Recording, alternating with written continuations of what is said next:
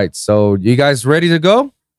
Yeah, we're ready, to go. All right, let's go. What's going on, everyone? Welcome to another episode of the Lone Wolv Podcast. I'm your host, Wolvsun, and today we got a special guest in the building. We just recently met through the great pages of Instagram, where mostly all my guests are currently I'm meeting over. I don't know. I like Instagram now because now I can get a lot of a lot of people to come over to my show. But I just recently met these guys over and I decided like, yo, let's bring them over because they got a lots of things to talk about in the table, which we are going to be discussed. Please say hello and welcome Underground Wubz, right? Yeah, Underground Wubz. What's That's up? it. What's Thank you going for on? having us. Yeah, thank you so much. First Happy things to be first. First things first, guys. Before we get even further into the deeps in the conversations, give us a little bit introduction about yourselves. What's your name? What do you guys do? And what's this mission that we got? We're gonna be taking care of. Yeah, absolutely. So I'm Chris. Uh, I'm from Boca Raton, born and raised from Florida.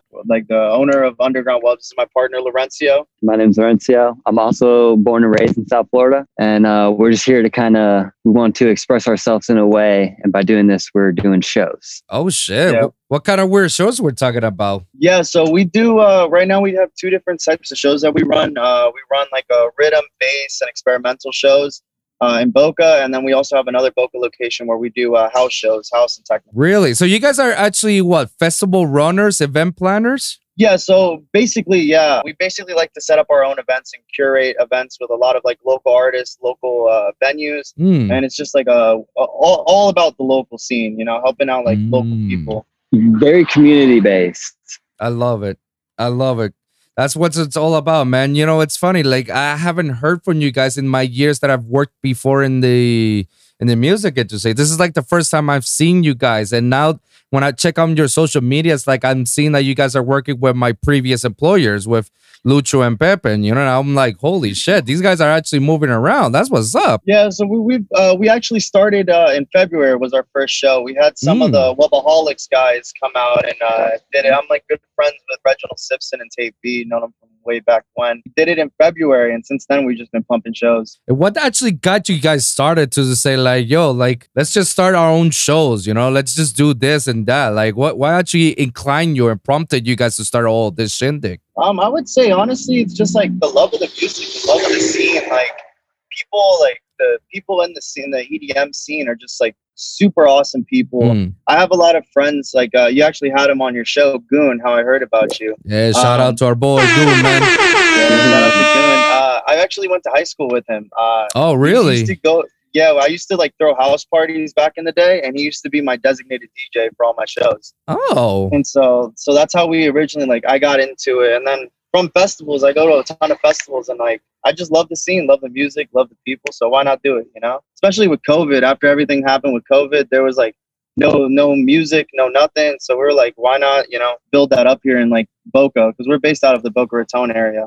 Yeah, and there's really not a scene as of now. Like we kind of brought that. We're like we're bringing this industry to like local venues, and we're kind of Mm. getting publicized by like DJs and stuff. So it's really cool. that's actually pretty cool because as as far as I concern, when I used to work for for Lucho and Pepe, there weren't that many shows up out past Miami that involves more of the underground scene in the sense of dubstep and the bass music co- community overall. It was mostly the closest thing I I've we've ever done was Pompano Club Cinema.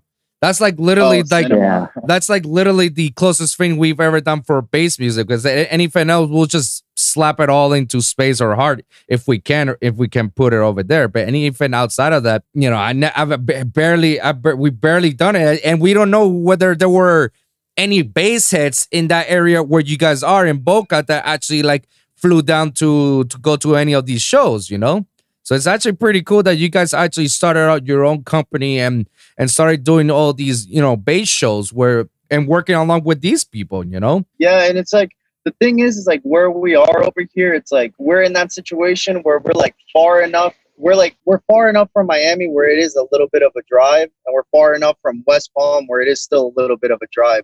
But the community here for like bass music is huge. There's a lot of artists that come from Mm. like our area that like love bass.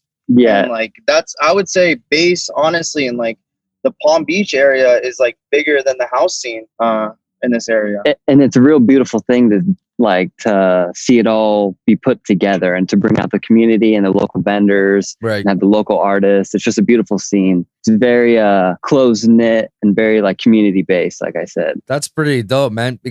And how long did this whole community like started out? Like, how do you know that there was there's actually a lot of talent here, a lot of people who are actually into bass music and they want to go in, they don't want to drive all the way to Miami. How do you guys figure that out? Well, like, where did it all go down? I mean, honestly, I would say it comes down to like our friend group. Like, Mm. you know, like our friend group, my, my friend group, like we all love to go to festivals. They're all like bass heads. They all go to like Wakaan. They travel to go see these shows. They're always down in Miami all the time. So I said, so like we talked about, and it's like, why not bring that type of energy closer to home? And plus, the Forbidden Kingdom was in Boca Raton, and that did, Mm. you know, No doubt.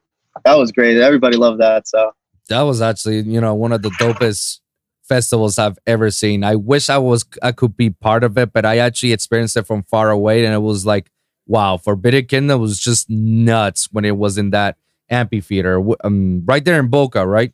Yes. Yeah. S- Uh, Sunset Cove. Sunset Cove. That was the name I was Yeah, trying to think of. yeah. uh, you know, that yeah, that was like the first time that it got announced. It was actually pretty dope. It was like around that time in which I decided like to quit or not quit, but put myself at hiatus with music. Because at that point I was just like pressuring myself, not doing stuff that I wanted. So I have Mm. to like step aside for a moment and let me refocus myself and refocus like what is it do I want to be part of this industry in some shape or way, you know? And then I got into podcasting. And then podcasting has been the, the happiest thing I've ever done in my life, you know? And and I Very decided that Oh, yeah. as soon as I start doing podcasting, man, I want to bring everybody into my show. And when I say everybody, I want every fucking body, you know? I don't care Oh, whether yeah. you're big or small. Could care less. All I want is for you to come over and share your story, you know?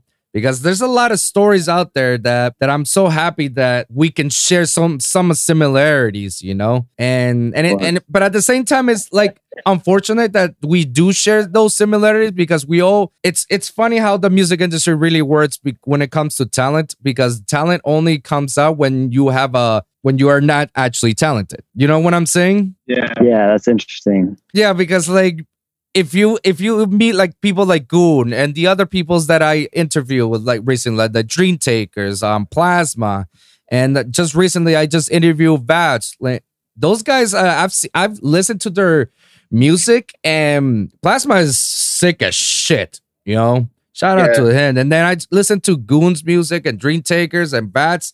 And not too long ago, Lost Chameleon. He's from Greece. Like I'm look, I'm literally looking at hidden talents. Like I'm trying to find diamonds within the hidden rocks. Yeah, exactly. I mean, I feel like that's the thing here with like South Florida. There's so many diamonds in the rough down here. Yes. like we have so many like talented artists and producers that like live down here and i feel like here it's just very difficult for a lot of people to get into the scene you know i feel like there's a lot of uh, it's like very uh kind of like who you know and how many tickets you can sell type of deal, Mhm. you know? Seriously. Mhm. which which is something that i saw within my own you know with the artists that i've been friends with you know for so long like they would all go through that trouble. And like what we wanted to do was create a place where it's like okay you don't have tons of followers you don't have a big following but you make good music and you know how to play. Like i want to give you that opportunity to play. Mm. i want to let you play your style of music whatever that may be. I don't want to hinder you and say oh you have to be specifically one thing or another. It's like no you're the artist. Go up there play your music play what you feel like can make the crowd go wild you know and they do an excellent job. You know, I've seen uh, some of these DJs will totally captivate some of our audiences, and like everyone's just jamming. So it's a very cool thing to be able to put that together. I commend you guys for doing stuff like that. See, Thank it's you. because like people like you guys is where I fuck with, you know, because I I had so many hardships when I was trying to come up, man. It's not easy, bro. And I've seen a lot of up and comers that are some of them are actually making the same mistakes that I'm they're they're doing. And I'm trying to persuade them as much as possible because it it sucks the fact that you know the only way for us to learn how to get into the industry is when we make all these sort of mistakes yeah, absolutely because there's literally nobody up there like that made it or is like stable up there that will tell you or show you the ropes. That will never Mhm, help yeah. you do that. In fact, they will just probably use you or or or worse, they'll just see you as a competition and they'll not help you and, and they'll just tell you like, dude, just figure it out. I figured it out by And my own, so figure it out yourself. Oh yeah. Yeah, literally. Oh, 100%. I mean, that's how the industry is, you know. Mhm. People are very are very uh self-motivated just for themselves, you know, Yeah. like selfish, better off to say. So 100%. But we don't we don't try to do that like our our whole thing is like we're like really just like our our like slogan is support your locals. Like that's our Mm. thing. Like it's all about Yes. the locals, starting from our venues to like the DJs that we put on to the vendors that we get to come and sell at our shows. It's all about just helping the community and like the local scene itself. You know, I, with any competition, we have competition in this area too that are starting to do bass shows, but we work with them because it's not it's not a It's not a us versus you. yeah. it's like all- let we're all in team, this you know. That's actually pretty cool because I for many many event planners or promoting companies, they see each other and they try to compete with each other because they see who does the best shows, you see who does the best pulls, and the and the way you guys are approaching it is it's very intriguing because you guys actually do it for the community. It's like like no no no, let's not work against each other. In fact, work let's work along. Let's make let's make money together. Let's have great vibes together. Let's just do this. Let's just be big together, you know. So it's very cool that I'm Yeah, seeing for just you bring our guys. people together. Yeah, um, I like the the way that you guys are approaching the industry. You know, because like like I said earlier, not many people do this shit. You know, I don't see that many promoters out there or event planners per se that actually help out the the next generation in a sense like the next you know next up and comers the next people that want to be part of it that you know or enjoy their lives by just uh, like I don't see that often. And and it says because then people like us, we gotta be out there publicly and tell them like, go, guys, it's okay. We can work together. This is this is all the things that you gotta do, and that's it. Let's do it, you know? Whereas why not make life easier? You know, everybody's Absolutely. why why try to butt heads when you can collaborate and make something that's worth it. At the end of the day, like for our shows and just like anybody's shows, you're trying to put on a good show, something that Yeah. captivates people. It's like why do we have to try to butt heads and see who can do the biggest thing when not when why don't we work together to try to make something that's big or it's not not to compete, just to work Right. together, collaborate on an event, you know? and and I commend you guys for doing that, guys. You know, keep doing that type of stuff because that's actually what changes the industry one day at a time. You know, obviously, we're not trying to revolutionize, you know, form a revolution and change the whole Yeah, narrative of the music industry. The music industry is gonna be like that. There's no way to, to Always, change it out of it. But we can make it a much more safer and much more exciting environment and community for for those who actually want to be part of it. You know, it only starts with these one little steps. Yes, it's one step with too many steps backwards, but it's still one step forward. You know, and Yeah. we're this is what we're trying to do. You know, we're trying to bring people together. We're trying to expose people, expose this talent that we have here that's been undervalued, underused, and not be recognized because most of the time people only see the people who are talentless who has only the the the social media pulls you know who brings all the money to pay for their slots you know like people only see those guys the guys that are louder than the talented you know and that's where i gotta you know put my foot down and be like yo yo yo, chill the fuck down. No nah you ain't talented as, as nothing like these guys are the real heroes you know? These guys are talented guys. Like look at this music. Look at this. I can only do uh, so much you know? I can only just like hey guys these are the people that i'm listening to. These guys are dope. I can only do so much you know? It, it, it, it i cannot make miracles but at least i'm doing my part to say like i'm trying to help you as much as i can and just expose you as much as i can you know Yeah, and you know what they say, you know, even throwing a small pebble into a lake makes a big ripple effect. yeah So even the smallest of things can be very huge, you know, for anybody that's involved. And that's why we try to do it. So it's like these people that have the talent, like you can play in front of people and do what you want. And that little ripple effect, you know, could create a fan base from there. You know, you play at our show and now you have a small following that wants to come see. You know, and that's that's what it's all about. Just even just the little bits. just little by Yeah. little guys you know and yeah that's all we can do right now to just to support our, our locals and i like the way you guys are doing it you know but let me ask you guys like how did this all started down and decided to like i just want to be part of the music industry in some shape of way you know i, I don't want to be just a raver i want to be a part of this i want to i want this to be one of my living things you know Okay, so that that came to me at Okeechobee, uh, Okay. right before the pandemic. I remember it was like I was standing there at Okeechobee and I was looking at the stage where LSDREAM was playing, and I was standing there and I was like, man, I want to do this one day. Like I want this to be like my life. I want to be able to coordinate this, like throw an event where like the energy is like immaculate. I, I would say Okie was one of my favorite festivals I've ever went to. It's my favorite festival. Mm. It was just like the energy there, the way that they had it set up, the immersion that you get from like walking through the festival grounds. right I was like, man, like everyone, I had a great time. All my friends did, and I was like, I wish that I could do this or somehow get myself involved. And then uh, the pandemic hit, where uh, you know everything closed down, no more shows, no more anything. Uh, there was a small bar that like is near uh, near my school at FAU, and uh, I would go in there a lot. Just so happened to meet the owner at the time, and uh, this was around February-ish, beginning uh, January actually, beginning Mm. of January, and we were talking, and uh, I, I was telling him, you know, I love the, your place that you have. It's right next to FAU. Um, I know a couple people that are in the music scene that you know play dubstep and you know rhythm and that style of music. I was like, it's a little bit different than your typical college type of stuff that you want to do, but we would love to, you know, try to build something here and let it happen. And he was he was like, absolutely.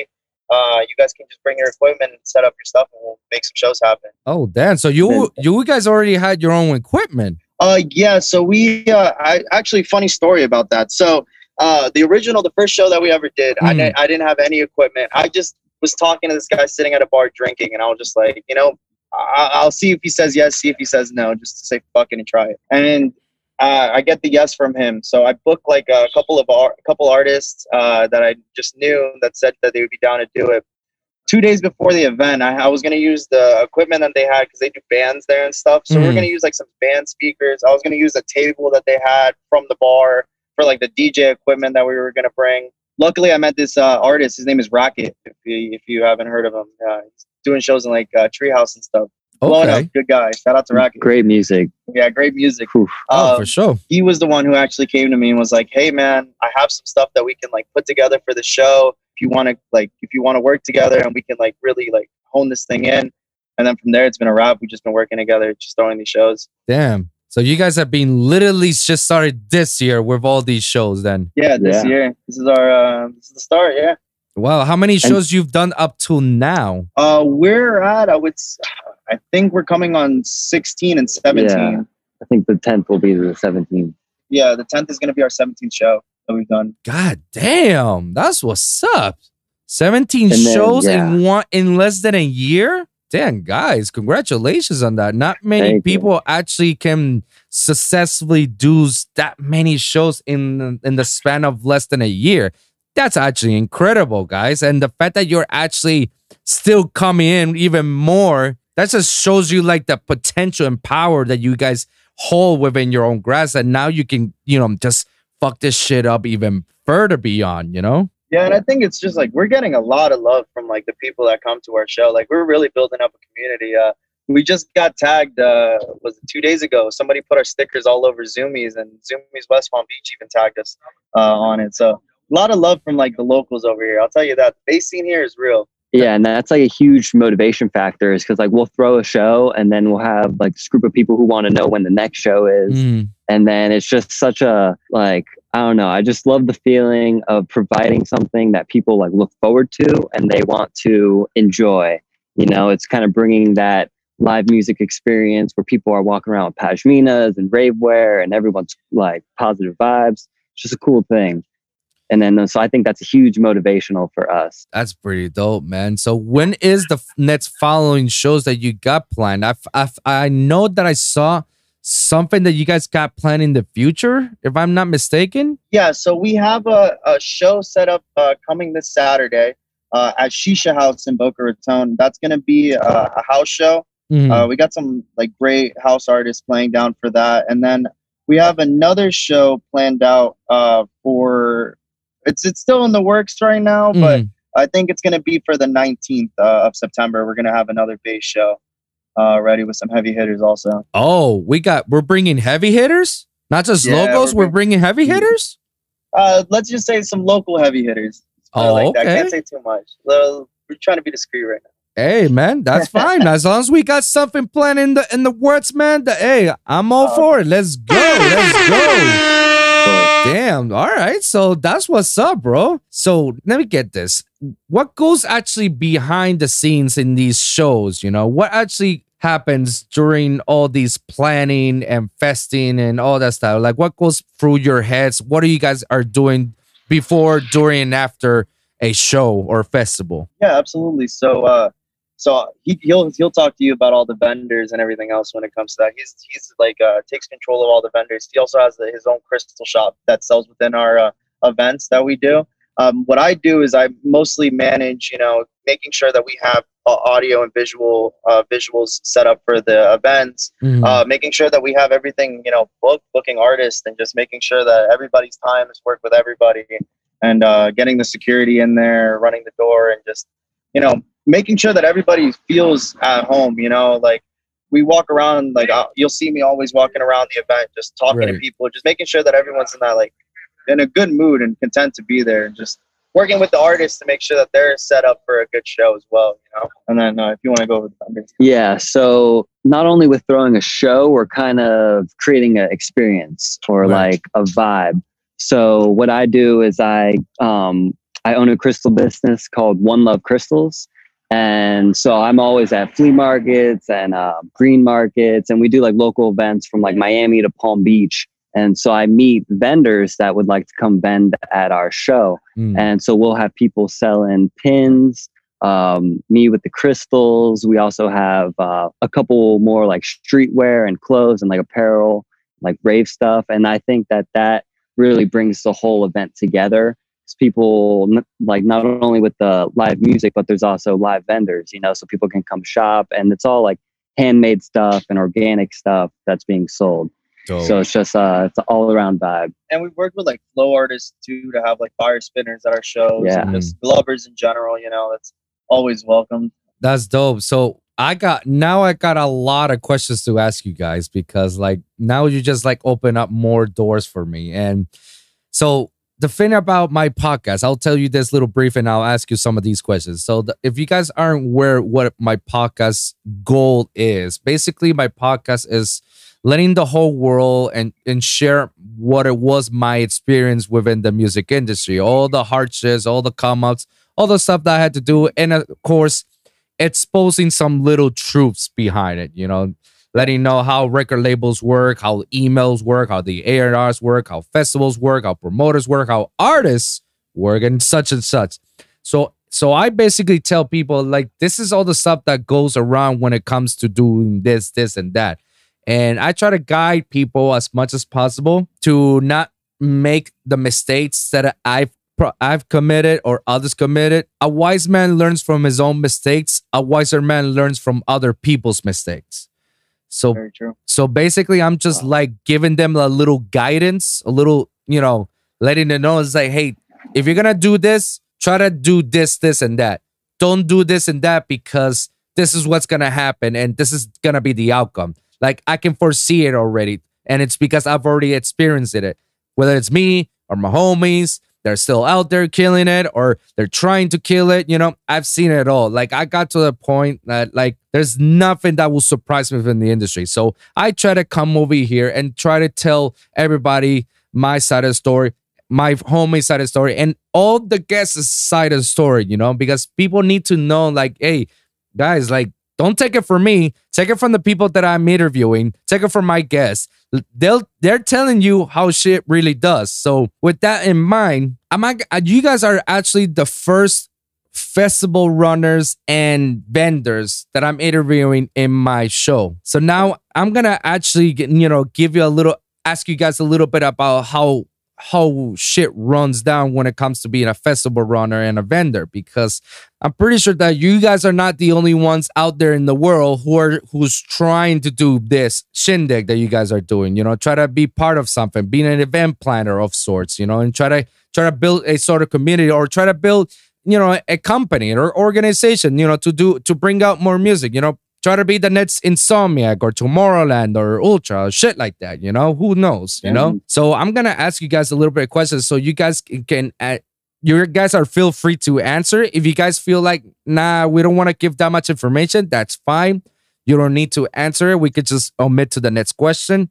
So, as a festival runner, there's a lot and a lot and a lot of roles that you that you play as a festival. First things first, how do you get in contact of, of finding the venue, and how do you actually separate like you know, let's separate this venue and let me put a deposit. How do you get that money?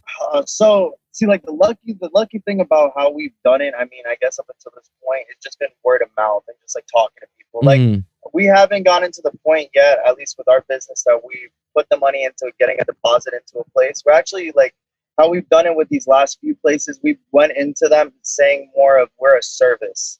Uh, we we pitch it more of like a service to these like for these uh, businesses. So we go to like smaller bars and we go to smaller like hookah places and lounges where Mm. people like tend to sit and drink or like just relax. And we go in there and we tell them, okay, so your place, we can bring in a guaranteed 100 people, 150 people, um, and they'll come and they'll spend drinks and they'll do everything. We just want to get your space. We want to get the door cover from door, and then if they have a bar, uh, we want 10% off the bar cuts. Hmm. If if it's a very if it's like a dead bar and then we know it's like failing or whatever, that's that's what we think is fair. Since we're gonna bring the promotional team to come take your videos for you, not just the venue, but for the artist.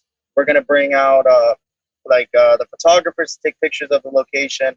We do all the marketing ourselves. We Mm. make the flyers in house. Uh, we do all the promotions in house. I mean, we, me and him and a couple other people, we're walking around FAU and anywhere that there's like high foot traffic, just handing out flyers Right. you know so it's like they pay for the service of having us come through you know Okay. so that's what we've been lucky for we haven't been able we haven't gotten to the point yet where we're looking to put the deposit yet on Mhm. on uh, a location but we've been lucky to work with a lot of like local local spots and that's how we've been doing it Okay, that's that's actually pretty good. And and I forgot to ask you guys on on these shows, like, is this like restricted to twenty one plus or is that eighteen plus? Like, what's the age when you go into these shows? so it, it's really just like dependent on the on the place that we're working with because a Mhm. lot of these places uh, like for example like where we throw our, our like home base for our dubstep and rhythm shows in boca that guy is really specific on 21 plus like Mhm.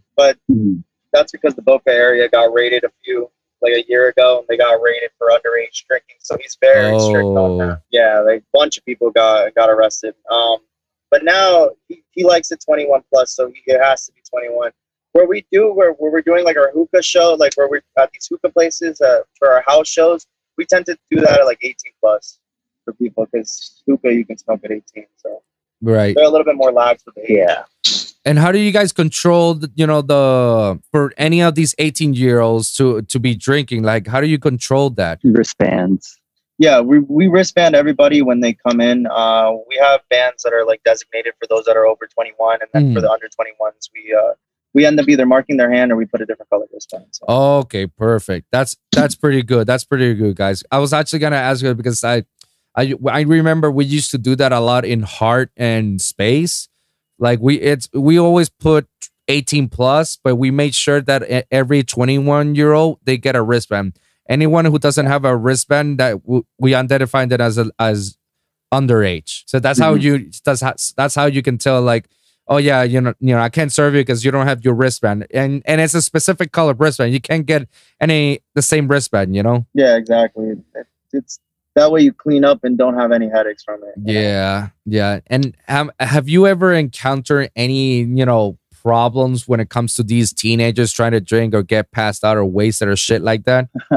I mean, yeah, I would say it's honestly, but we're like in a college town. I mean, Boca's like FAU from where we throw our bass shows. FAU's like two minutes away. Mhm. So like yeah, I've seen I've seen some craziness. Some people passed out in the bathrooms every you know once in a while, but it tends to be the younger people that do it. So that's why we like to keep our shows 21 plus, so it's like it Yeah. eliminates kind of like that headache of having people like over drinking or throwing up on the floor, getting That's- dragged out by their friends. You know, and I think the type of music has a lot to has a lot to do with that because people who are there to experience the music and the whole uh, scene for what it is aren't there to get drunk and trashed. You know, Mhm. it's like a different uh, a different like a different demographic. right? yeah, it tends to be like those people that go to like sh- our shows, like they love the music, like they love the atmosphere, they love the scene, so they tend to like want to stay and they'll drink, of course, but they don't get like hammered. Like these like people that you know, realistically, you're 18, you go to a bar, you're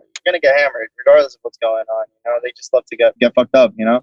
So it's, I feel like that's like the big difference with our shows is like our demographic is a little bit different. That's good. That's good that you guys at least have some sort of control out, out of it because it's it's it's not easy, you know. And because there's No, there's always somehow, some way, someone's gonna get drunk because they're and they're underage. That it always happens. Like it's it's stuff that's out of our hands at that point, you know. Yeah. So I commend you guys to actually doing this the right way and the way that how it should. And I'm surprised. I'm actually very surprised that there's a like a lot of 21 year old people who listen to dubstep, you know, and they're into inclining to listening to bass music. it's definitely a growing industry over the past uh, maybe two or three years i've seen it just in our area it's exploded with popularity Mm, Yeah, I could say like when I was in high school, I remember like I was the weird kid out of the group Yeah. because I was the one going to like festivals and listening to like Bassnectar and you know whoever else was at the time that was blowing up, you know Right. Skrillex and everyone else. I was everyone was like, "Oh, you're you're a weirdo because you like that music," and now I see all those same people and they're over here raving and they're into like Excision and Sullivan King. You're like, all right, yeah it's getting way more all things yeah. come in circles. it's getting way more prevalent for sure Am I the weird one now? Huh? yeah, exactly, Am I the weird one? I remember what you said to me, okay? Yeah. that's how it's it's crazy just how things go but that's i think that's the thing though like now it's like that boom where I, I like i've said to him before it's like we're we're like in the modern day hippie era we're like Hmm. at that point i feel like it's like we're elaborate. basically elaborate more about that. yeah i feel like we're you know you think about like the 70s you know what i mean Mhm. like back then you know like 60s and 70s yeah like woodstock all these massive festivals and there was like a culture there you know you hear like that 70s culture like it was about like experimentation love that unity and i feel like nowadays we're like at that point uh, as well like if you see people we're like we're like modern day hippies. We, we go to we go to camping festivals you see people they spend three four days at a camping festival. Mhm. they listen to music that's different. It's uh all about self-expression being open. It's like we're in that time period again and it's like Right. that's what it is about and that's that's the beauty of it is being that open that individuality that you have with the music that you get from being in the music scene and being around people that are like-minded like that yeah of course That's actually really good. That's you know, that's actually a good point. I I it's just the the fitness. I'm I'm I'm in my 30s right now, you know, and I I can say like I started listening to EDM by the time I was in my sophomore year. That's like Jesus, like almost 15 years or something like that. Yeah, that that's when I started listening to Tiesto back in Tiesto Okay. days in trance. When Yeah. Tiesto was in the, his trance phase and shit, that's when I started listening to EDM from Tiesto to Armin to Ferry Corsten to Paul van Dyk, Paul Oakenfold. And then it, I got into Deadmau5, and then from Deadmau5 to David Guetta. And from there, I got into, you know, everything else into bass. And then obviously Skrillex pop around out of nowhere. And from Skrillex, I started to listen Skrillex and Zomboy and Excision at that old days, you know, which is wild back then, you know. And over the years, it's I don't know what, if it's because of me growing up, but I'm starting to see like a lot of people that used to listen a lot about that style of music from my age group, like they gave up listening to it halfway around, you know. And I'm probably like one of the few selected that have still continue on with listening to this style of music or still be part of this style of music, you know. So it's very interesting that when you guys are saying like, you know, it's becoming that little modern age hippie area, you know, because I don't see it much in my age group. Like if you look at the target demographic of my age group, you will see that it's like a like a 10%, you know, Mm. versus you guys, like you guys are probably what in your mid 20s. well, i'm 23 22 So you're before your midterm. So you're in your early 20s. you guys and there's and you guys are seeing like there's a lot more of EDM around your age. Oh yeah, Yeah. absolutely. Like a, like a whole hundred percent or guaranteed ninety percent that there's like a lot of people that listen to EDM. Oh yeah, I Yeah. I, I, I put money on it. That like if you pick out of ten people that are in my demographic, I bet you Mhm. six to seven of them would say they like some form of EDM, And- whether it's yeah. house or dubstep or rhythm. and it's a beautiful thing because it's bringing people together you know like people show Mhm. up for the music it's something that people can uh they can like have in common you know it's it's all about building that community And I think that's why it's the blowing up so much, like with our demographic, like uh, as young people. You know, like young people are always looking to find like that form of self-expression and that openness. And I remember even my first festival I ever went to, I went to Life in Color at 18 years old. Never forget it. My first Mm. event I ever went to, Big Sean was playing. I went basically for him. I didn't even, I wasn't even to raving at the time like that. Wait, Um, Life in Color. Yeah, it was. I, I, it was Life in Color. It was back when they had it over at the, the near the stadium. Oh shit! 2015 Life in Color. Oh the one yeah, yeah, Jack U was the headliner, Big Sean, and then oh yeah. That was my shit! first. That was my first event I ever went to. I was uh I was freshly into the scene. I I actually got convinced to go because they were like, "Yo, let's go see Big Sean." And I remember like after that point, it was just like I got introduced to all the sounds, all like the different experiences, and fell in love with the scene. It was that in like it was the openness. I was there and I saw people just like dress however they want to dress, and no one batted an eye. No one said anything. Questioned that people were pushing like what's normal to you know dress like or act Mhm. like at a festival, and it was just. I think that's why people like it. They have such an appeal to it because you're Yeah. you're free there. it's all love Yeah, it's all love, and Love's just the the air. respect. You know. Wow, that's actually pretty dope because it so happened that Life in Color 2015 happens to be my first festival perform as a DJ. wow Holy shit! No way. That That's was my awesome. first festival overall in my entire career life, you know, that I've ever performed uh, as a DJ, you know. Before I performed that cinema, which is, happens to be my first one too. I opened up for Yellow Claw and Okay. and then I did Life in Color. And then after Life in Color, I've done basically every other festival you can think of in Florida. Like I haven't done EDC Orlando. That's the one um one one of these days I'll I'll do it, you know. But SMF, I've done, you know, fucking Life in Color again twice after parties, all all of the South Florida shows, you know, when it comes to cinema or space or heart. Like when there's a bass show there, Wynwood part of it. Um and I did in my hometown in Puerto Rico, we did like a, a huge sold out festival called Dreamland, which like the headliners were just like stupid heavy hitters. Like you got between the Excision and Zomboy as y- your main headliners, plus Firebeatz and Jay Hardway and Megalodon and Coon. They're in bitch and Fire. Beats. Yeah, no, this is it was a sick festival. So it's like I've done most I've probably touched all these other Florida festivals, you know. And Yeah. It all started with Life in Color, man. It all started with Life in Color. In fact, I'll tell you how it all started. I was in that little shitty ass stage that wasn't even built properly. In fact, there was no stage. it was supposed to be there was supposed to be four stages.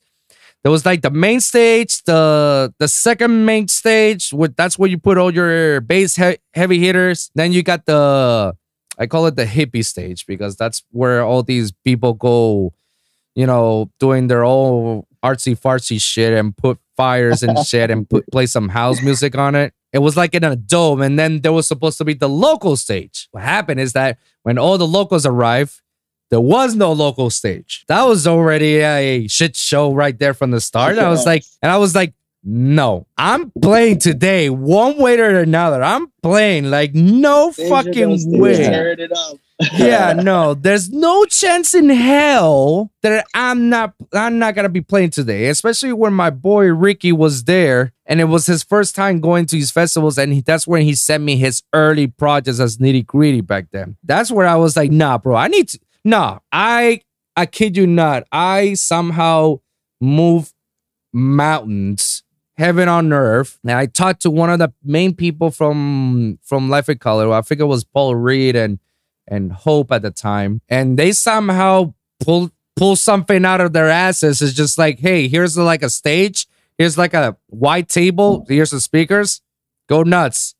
that's awesome So basically, like oh shit all right. Not not to mention that this that everything got pushed back because there was no stage and we had to build it on ourselves. We all did a 30 fucking minute uh, set because we want we want to share with everybody. We don't want to like leave everybody empty handed so that was my weirdest experience as my first time as a fest as, as a dj performing at a festival. But i gotta say that was just the one i'll never forget. It was my first and only one. So it's very cool that you mentioned that your first time as a festival was Life in color and i was there we probably crossed paths and we didn't even know it. Probably. I was I was a newbie at that time, freshly into the scene. Uh, still with the wearing the candy and everything else at the time. So You guys I feel like that's everybody progression though. You start off, you know, like as a candy kid, and then you move over to like the bass scene and where everything starts getting darker. You know, Yeah. You guys you guys still do your little candy things? I'll trade. I'll trade if Yeah, I'll someone wants to trade. trade a candy. I won't make them anymore. Yeah. Yeah, I, ne- I never got into the candies, but people will always make candies for me. And I'm like, dope. Thank you guys. Like I appreciate this, you know? Yeah, it's definitely a cool thing. Definitely a cool thing. I just don't have time anymore to make them.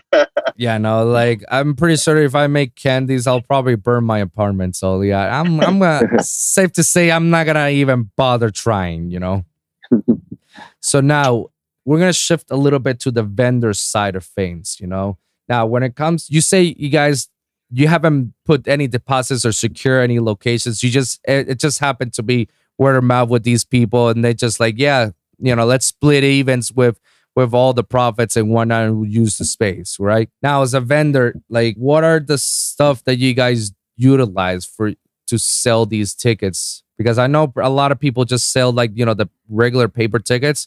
Or are we are we now in the new future in which now we just use our phones to show our tickets? I mean, like, yeah, I would say like Eventbrite. I mean, like Eventbrite is like huge. Like we scan a lot of tickets like from phones. Um, but you know, a lot of people just end up coming to door for most of these events, or like we'll sell it out with like uh, wristbands with our promoters that we use. Mhm. And so either one of those. I mean, but yeah, huge on like Eventbrites. People always come in with their phones, like with tickets ready to show. So there's not that. that- Go ahead, go ahead. I'm oh, sorry about that. I was just saying, like it's like uh like the online sphere is like huge though. Like a lot of our marketing is online Mhm. uh, for a lot of our flyers and our promotions and stuff. So we do get a lot of traffic off of Eventbrite. So there's not actually like a like you, you. Oh my god! I just I just had the question and it just ran away. I'm so sorry, guys. No, No worries. Fucking hey. So I was ah, I had a long day at work, so you know right now my my brain's a little bit fried a little bit, but No worries. I feel that. yeah. what? Okay, so what I'm about to say is like, so there's not an actual way for you guys to sell sell tickets now through online. Everything usually goes through the doors, right? So it's like it's mu- Yeah. the most most effective you guys ever done through the doors. Have you ever encountered anyone who happens to somehow scalp your tickets? Um, can you explain? Like, what do you mean scalp? Like, do you know the definition of a scalping? No, I don't. Not I don't. Not familiar. So basically, do you know you don't know what's a scalper either, right? So a scalper is basically some guy. The best definition is somebody managed to sell fake tickets of out of your show, and they're selling it to to these kids, and then these kids will just like go to the venue and be like, "Oh, you can't go in," and we're like, "Why not?" Like, I got the tickets. I'm like. Yeah, but the scan is not working. Like it's, it lo- seems like it's a fake ticket. Luckily, we haven't we haven't had any of that like happen at our shows just yet. Mhm. Uh, we always change the bands and everything else that we use for door entry for every single show, so they're never going to be the same colors or the same like patterns for anything. Mhm. Um, and then for our online tickets, we have an online scanner, so we haven't had anyone do that just yet. Knock on wood. Hopefully, it doesn't happen Yeah. uh, to us where I have to tell somebody, "Hey, you can't come in because you got the wrong tickets." But we'll probably work with those people to help them out. Yeah. That's that's actually pretty good, you know, because I, I know we've I've encountered a lot of times in which people like when I'm scanning their tickets is like I'm valid, and then when I take a look at the tickets and I take a look of other people's tickets, like you you somehow find a distinct difference. Like it could be like I've had people like li- screenshot like Eventbrites and stuff and like send us like used already tickets. I mean that that's happened. yeah, Uh, that's a that's another form of scalping, yeah, because basically they just screenshot it and then the over is like here, here's my ticket. See, yeah, that's that's that's happened to our shows. Like some big shows, like when we tend to do like some bigger shows, we'll have people like buy come in with a ticket that's already been scanned, and then I'll see like three of them or four of them with the same fucking ticket. Mm. You know? And you just like tell them like, nah, nah, B, sorry. Yeah, Just trying to be bud. slick. Yeah. It's like, nah, but it's right here. Like, nah, B, like you can't fool me. Sorry. Tough shit. Sorry. sorry so so when it comes to now the the vending side like you guys say that you guys split 10% with the bar so whatever the bar gets that now you guys get a 10% out of that cut Yes. So uh, that's a that's how we we tend to do it with a lot of the venues that we work with. We say, Mhm. okay, uh, we want a ten percent cut of whatever you know you guys sell for drink wise. We don't take food. Food is whatever, but for the drinks at least, I think that's like an even trade off. A lot of the places that we go to, you know, are like failing businesses or they're on the verge. So we go and we tell them, you know, let us host a night. We're going to guarantee you three Mm. times what you're doing now, four times what you're doing now. And then we just want to take a little bit off the top for ourselves just to put back into what we're doing with everything equipment, artists. and it's mutually beneficial and um like our home base where we throw like the bass shows and stuff they were actually kind of going under and we kind of put them back on the map for like um for like college kids and now people will go there when they're not even at our shows. So it's cool to kind of bring a small business or a small bar back on the map you know it's like a mutual beneficial situation. That's dope man. That's actually pretty cool. A smart way to capitalize the moment of a of a s- of an establishment that's not doing good and you're trying to help them out. And now you know that establishment itself becomes well known because of your because of your success you know? Yeah.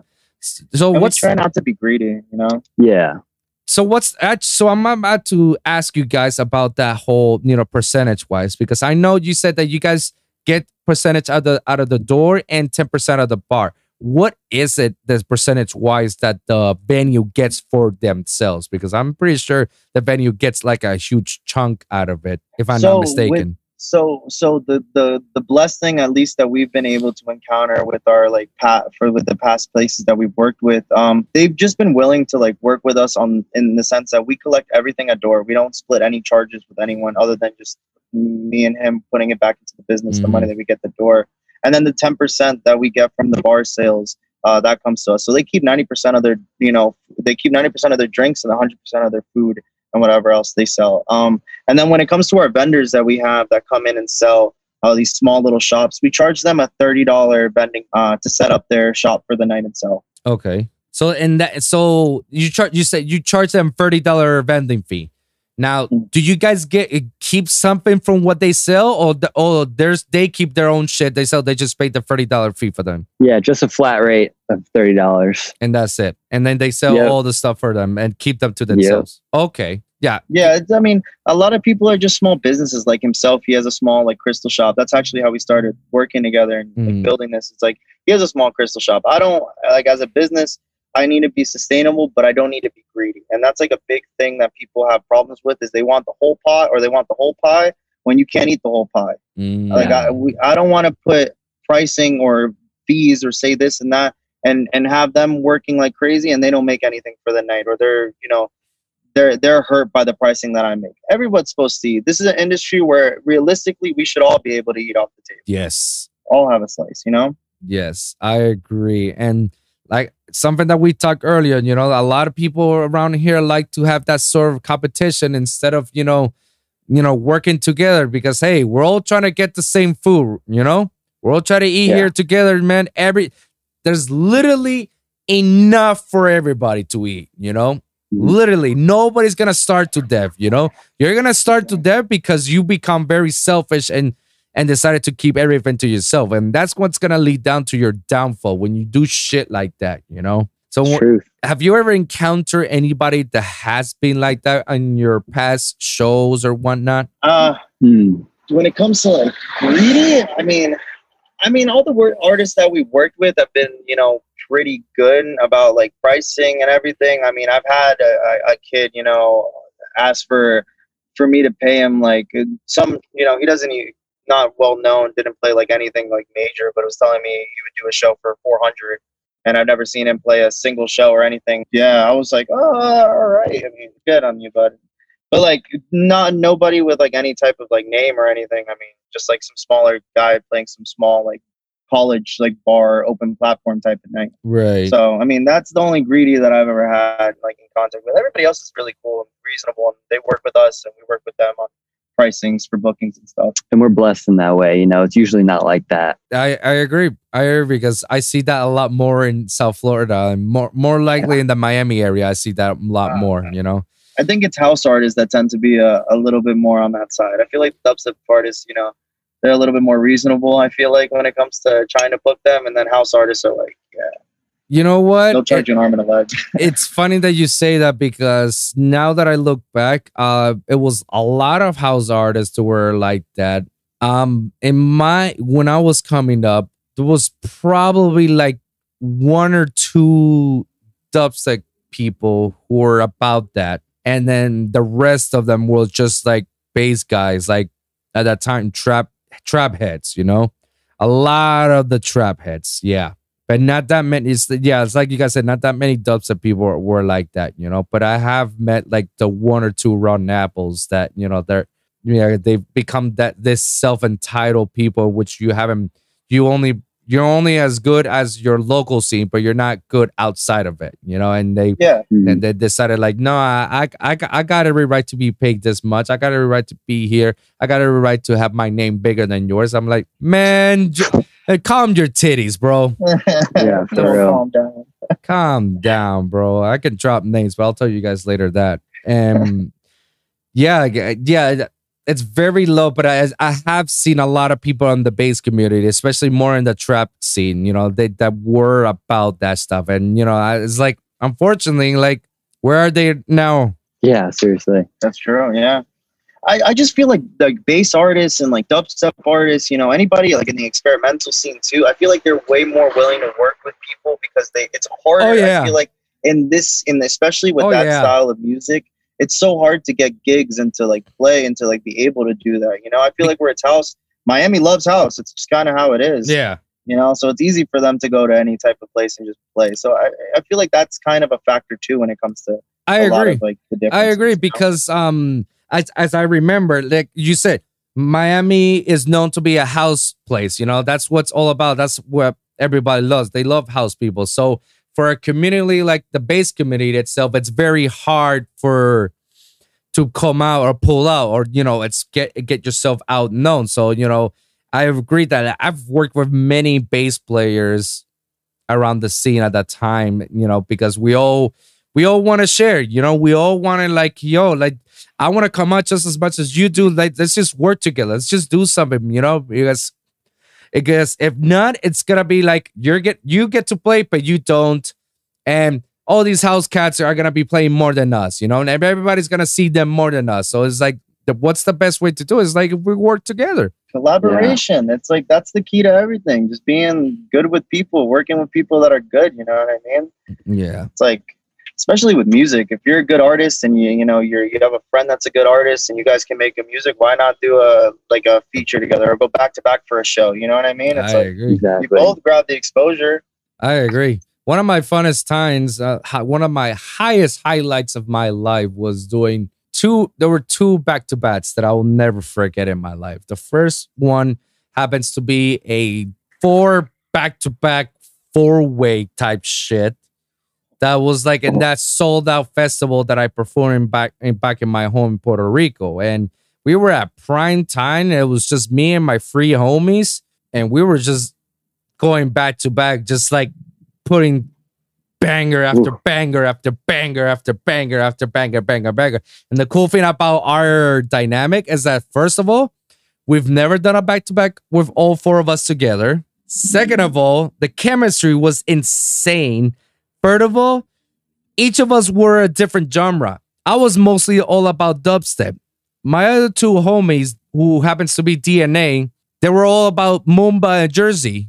And then our other homie Chavalo, shout out to him. He was about more about trap and a little bit of dubstep here and there, but mostly trap and moombah. So we basically had like four or five different genres all together in that one set, and every set it was just like one tr- one track after another to another to another to another. It was just like insane, and it would. I wish we, I wish we could have record the the audio version of that, man, because I would I would love to hear that shit every day if I must, you know. but there's like clips of it in my Instagram. Like if you guys scroll down all the way to 2016 around there, you're gonna see you're gonna see the clips in which it just went bananas, you know. Wow. And the second time, which is super memorable, was when I did back to back with Nitty Gritty. Shout out to my my boy. When we opened up for Adventure Club for Wynwood Fear Factory. Okay, I've heard of that. Yeah, so we opened up for for Adventure Club because I remember that was the first time in which Nitty was about to play his first show, and it was his first festival, and it was in Fear Factory. They gave him the like the opener slide, you know. Everybody's gotta start somewhere. So his manager was trying to find a way in in which he, they could put him to play in the after party. And I told I told the manager Enrique, is like, where you guys are planning to play it? It's like, oh, we're planning to play in the locals. I was like, nah, nah, bro, come over, come come over to my stage. I'm literally open up for Adventure Club. Adventure Club just recently played one of my songs in Lollapalooza. Like, come do a, a nasty back to back with me for Adventure Club. Like, let's just go nuts. That's and awesome. and after that, we were just like magic. I don't know what the hell happened that night because for show we played so many genres in the bass area that we were just looking at each other and we were just like literally competing. We were like, "Oh, okay, you played this. All right, got you. Let me outplay this." And I'll be like, Yeah. "Oh, just like that." Got, I got you, I got you, and we were just like going nuts until they tell us like, "Hey, you gotta put your last song." I was like, "Already? We just started this awesome. shit." So so I say like you know working with set uh, bass players and bass producers has been one of the um funnest times I ever had in my life as a as a DJ in these festivals. So I do highly recommend guys like if you ever guys want to do back to backs, do it, guys, do it. Trust me, it's a lot of fun, especially if you're you're homies with some of these guys. You know, like why not? You guys benefit, Yeah. like you guys said, you guys are benefiting from each other because people will know it's like holy shit, it's from this guy and this guy, you know. and Two- your chemistry is always unmatched when you're Yeah. like friends with the artist that you're throwing down with. you know? Exactly, exactly. So, but that was my that was my da- time when I was a DJ slash promoter. Now I don't do that anymore. I don't like being a being a promoter anymore. I feel like you know promotion at that time. I was kind of hungry when I was doing that because I had nothing. I basically like didn't know anybody here in South Florida. So the only way for me to get my name out there, I have to be a promoter and a DJ. So I had so I had to grind my ass off and work extremely over 300 hours of just street promo just to get my name out there and just to get to promote the shows and shit and whatnot. Mm. But in my come ups, I see a, a lot of people who claims to be that they're you know artists, but they're actually promoters. You know they they they don't they haven't touched one single session in their Ableton's or Fruity Loop session, and they just like happen to like being a DJ for the fame and glory. You know, have you ever guys ever encountered such people like that in your shows? Actually, I have a funny story. Oh. Uh, one of the people that we had, it was our beginning. It was like the second show, I think, or third show we ever done.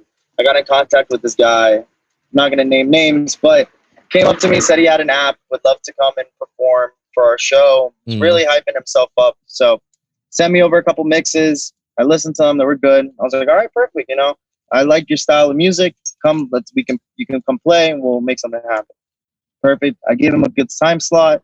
He had an app. He did a little bit of promotion. So I was expecting, you know, this guy's gonna come in there and tear it up. We're in. We. I get a. I'm sitting there listening to I'm like, all right, it's good. Hand in. He had two hand, uh, two cups in his hand. He was drinking while on stage. Right, drinking, getting on the mic, talking. Got two cups in his hand again. Kept talking. Put it down. And then uh, one of my friends, who's an artist too, Ashes. Shout out to Ashes. He comes over and he goes, "Hey man, is uh is this guy like mixing or what is he doing? Is he just talking on the mic or is he just drinking?" So I go behind him and I'm like looking at at the panels. You know you have on the CDJs, you have like Yeah. both sides. It tells the music running. I look over and he's playing a fucking mix from SoundCloud. not mixing or anything, just playing, just playing with the sounds in the center, not even doing anything, just talking on the mic. Kick them out so fast.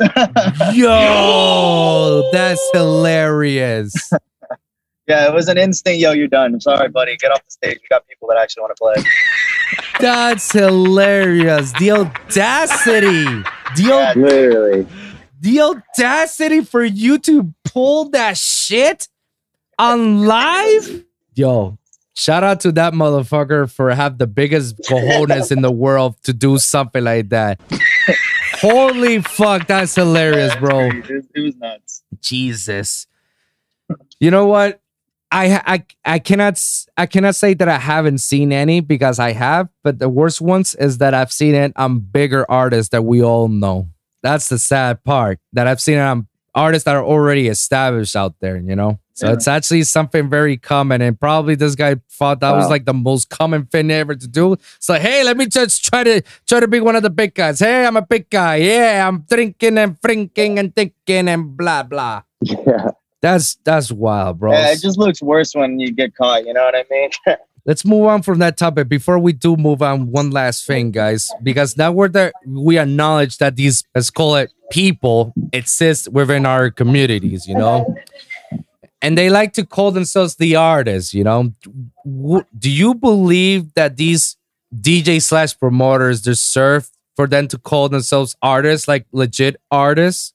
Or we're just like, No. nah, you're just a DJ and promoter. That's it.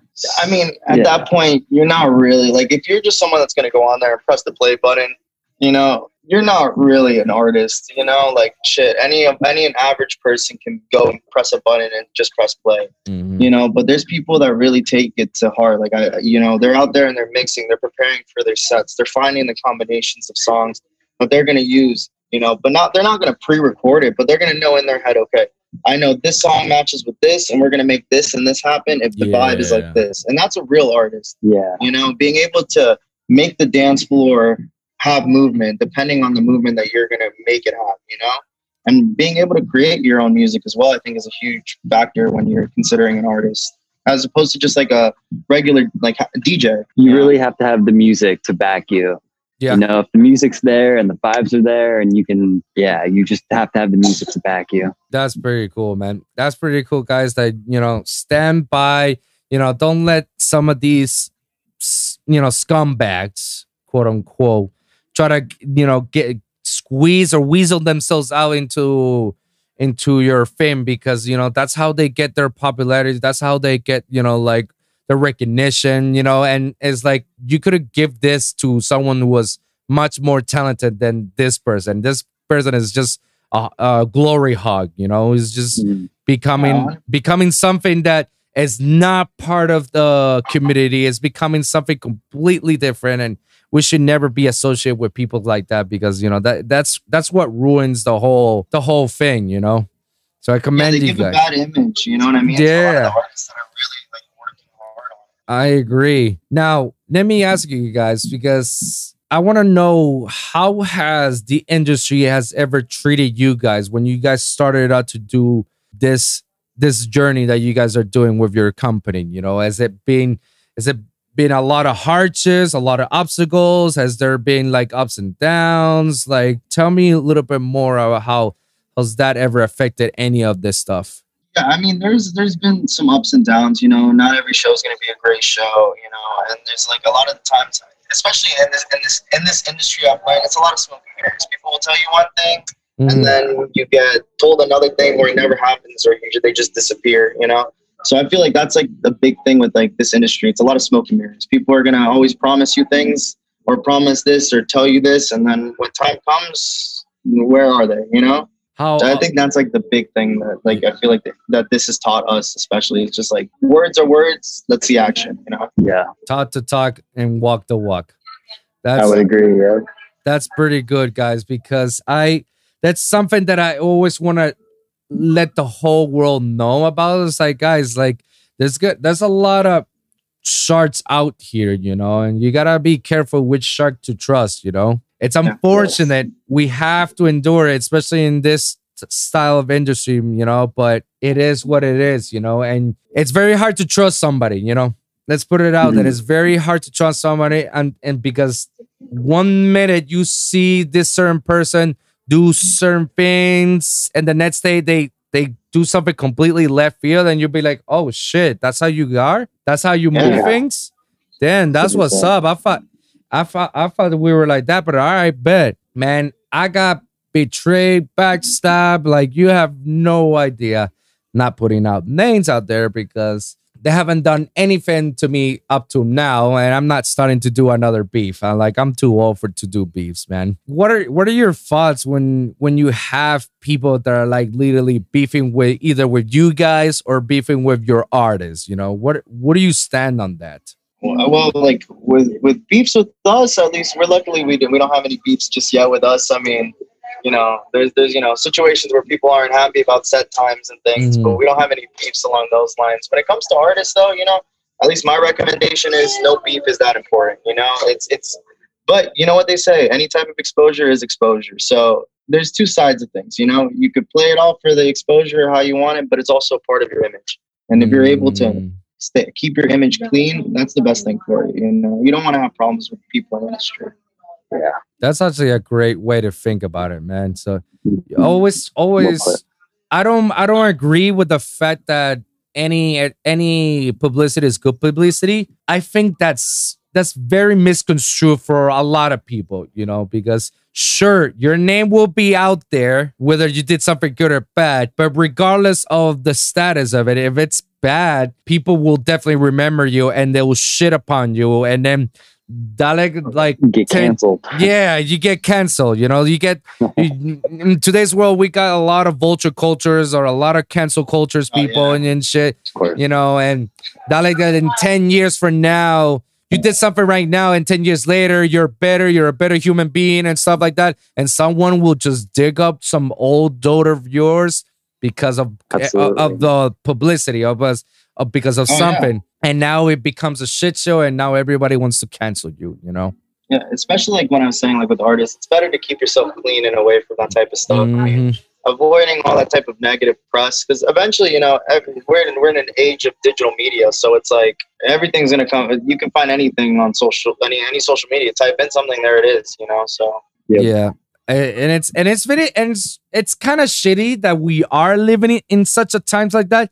I say there's pros and cons to this. Like, yes, there's the pros are that yes, a lot of people are getting exposed for their wrongdoings and they should be held accountable about it. However, the cons is like it's getting out of control because now we're putting the hands of everyone and everybody can just police everybody. And then now you're living in, in a way in which we're basically tiptoeing, um, watching out what uh, what I say and what I do because it can easily get misunderstood right away.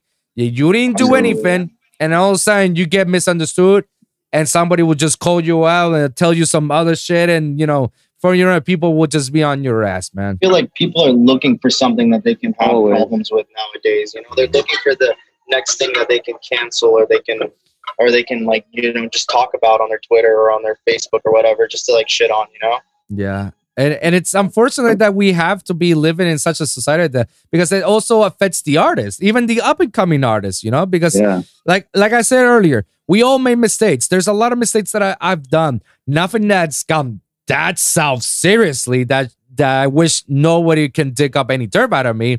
Not any of that. I have to say this stuff now because you know people can misinterpret, and then that misinterpret can go now dig on some old shit, and it's like, oh, but you said this, and now we're canceling you. And it's like, oh shit. So yeah, I gotta put those little disclaimers out there so so people will not come through my throat, even though people are still gonna come to my throat because I basically expose a lot, a lot, and a lot of truths in the industry that many people will wish they can never be revealed, and I'm basically revealing that. I mean, the biggest reveal revelation I've ever done that's similar that's connected to you guys in a way. Like I find out that said artists who you probably have heard of them back in back in my time, they basically were were horrible at music production. So they had a ghost producer. And this ghost producer happens to be one of my closest friends. That he's big in the industry. And this this duo they were horrible until he came in and then he started making their music better and better. But the fact is that their manager need need to pull them like put them up a mat. They need to f- put them up because if not, he's spending a lot of money on the ghost producer to produce music that's not giving any revenues back, not getting their investment back. So what he does, they go to Insomniac and they basically telling Insomniac, Insomniac, we're paying you like 20 G's to put these guys into one of your slots in EDC Vegas. Wow. Wow. And before you know it, they say like we're putting you 20 we're giving you 20 G's to put these guys in one of the slots in EDC Vegas. And in return, you know, you guys get a percentage of the revenues for for every Nets booking or so. Something like that. Hmm. And then they blow up because they played in EDC Vegas. Just like that. Wow.